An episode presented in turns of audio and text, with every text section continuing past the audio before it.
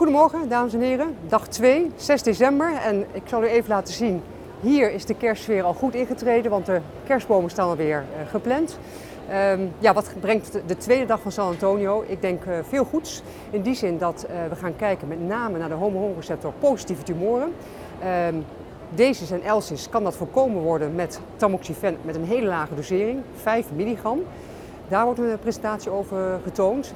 Um, ik kijk erg uit naar de EBCTCG-data over wel of niet extended hormonale therapie. Krijgen we nu eindelijk het finale antwoord uh, om het wel of niet te moeten verlengen en bij wie dan? Um, ja, en als patiënten dan uiteindelijk hun recidief krijgen, waarom is dat zo? Met name die late recidieven, dat blijkt toch een belangrijke klinische vraag. En ik hoop dat de Metabrick data op moleculaire wijze daar ons verder gaan helpen. Dus ook daar heb ik hoge verwachtingen van. Um, en als je dan gemetastaseerd bent bij hormoonreceptor positief HER2-negatief mammacarcinoom, dan moet je dan beginnen met chemotherapie of met hormonale therapie. Ook een belangrijke vraag. En wie weet speelt het meten van CTC's, circulaire tumorcellen, daar een belangrijke rol bij.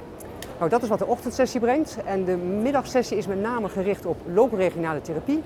Uh, de update van de Amaros-data, toch altijd mooi met veel Nederlandse inbreng. En uh, veel over radiotherapie. Nou, daar hoop ik u vanmiddag over terug te rapporteren, althans aan het eind van de dag. En uh, graag tot straks.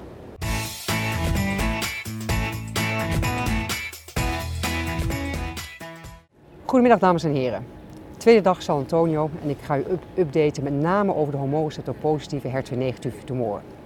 Allereerst was er een studie die gekeken heeft bij een adequaat te behandelen DESIS of ELSIS patiënten of het geven van drie jaar tamoxifen in een lage dosering preventief kon zijn voor het ontwikkelen van invasief borstkanker.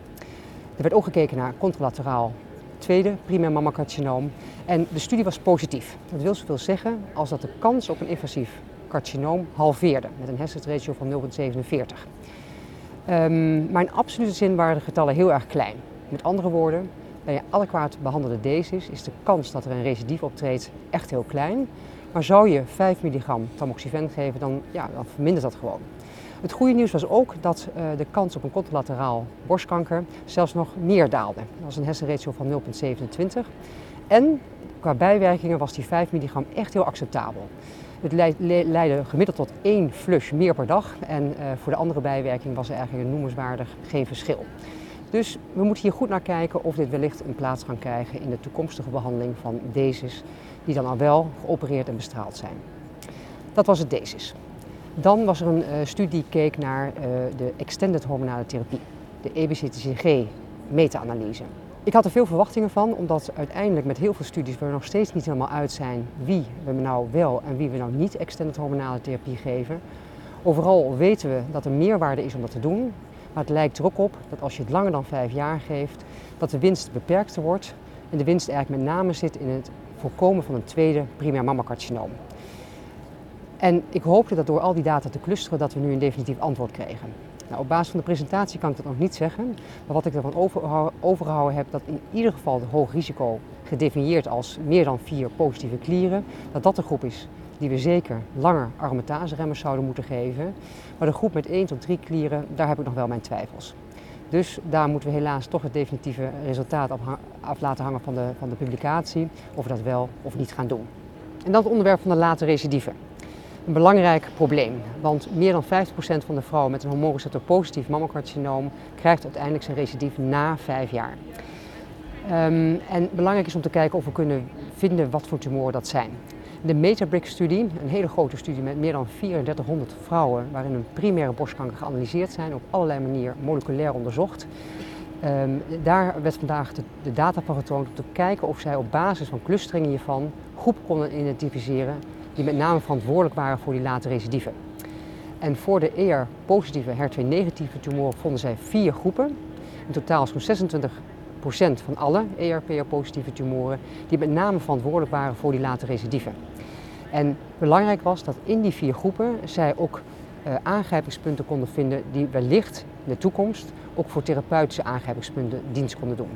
En dat is natuurlijk heel belangrijk. Dat we enerzijds een groep kunnen identificeren die een grote kans op een late recidief heeft en anderzijds mogelijk ook aangrijpingspunten voor om daar studies in te doen. En tenslotte was er nog een studie die getoond werd met het doen van CTC's bij gemetastaseerd hormoonreceptor positief HER2-negatief mammacarcinoom.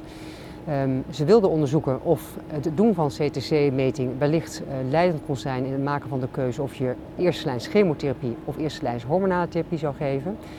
Ze hadden gekozen voor een non-inferiority trial. Dat begreep ik niet zo goed, want zij vergeleken de klinische inschatting van de uh, physician versus uh, de inschatting maken op basis van de CTC's. Veel CTC's, dat wil zeggen meer dan vijf, wel chemotherapie en onder de vijf hormonale therapie. En zij vonden uiteindelijk dat er geen verschil was. Dus de klinicus was net zo goed in het voorspellen of je dat wel of niet moest doen dan eigenlijk op basis van de CTC's. Uh, en ja, ik begrijp niet helemaal als je die vraagstelling hebt dat je voor dit design kiest. Dus in die zin denk ik dat die studie eigenlijk ons niet heel veel brengt. Uh, ik vond het uiteindelijk ook niet zo heel erg verrassend, want ik denk dat CTC counts meer zegt iets over de tumor load en veel minder zegt over de predictieve waarde of iemand nou wel of niet baat heeft bij chemotherapie in de eerste lijn. Wat mij betreft uh, interessante data waar denk ik nog wel veel gegevens uit kunnen komen, maar niet voor de primaire vraagstelling uh, en het de keuze zal bepalen voor wel of niet chemotherapie in de eerste lijn. Nou, dat was het belangrijkste. De hele middagsessie ging eigenlijk over lokale therapie en met name de radiotherapeuten die daar aan het woord kwamen. Er werden veel verschillende schema's getest. Nou, ik denk dat dat heel belangrijk is dat dat vertegenwoordigd wordt door radiotherapeuten om daar echt iets over te zeggen. Dus daar wil ik het eigenlijk voor vandaag bij laten. En ik hoop uh, dat, uh, ja, dat deze uh, nieuwe ontwikkeling u weer tot gedachten heeft geleid. Er rest mij nog twee zaken te vermelden. Allereerst, alle studies die ik vandaag genoemd heb, die worden ook genoemd in uitgebreide versie met alle details in de nieuwsbrief van oncologie.nu. En ik moet een rectificatie maken, want helaas zei ik in de, de, de vlog van gisteren dat de immunotherapie-studie, de Impassion 130, gedaan was met pembrolizumab. Maar dat is niet pembrolizumab, maar atezolizumab. Mijn excuus daarvoor. Oké, tot morgen.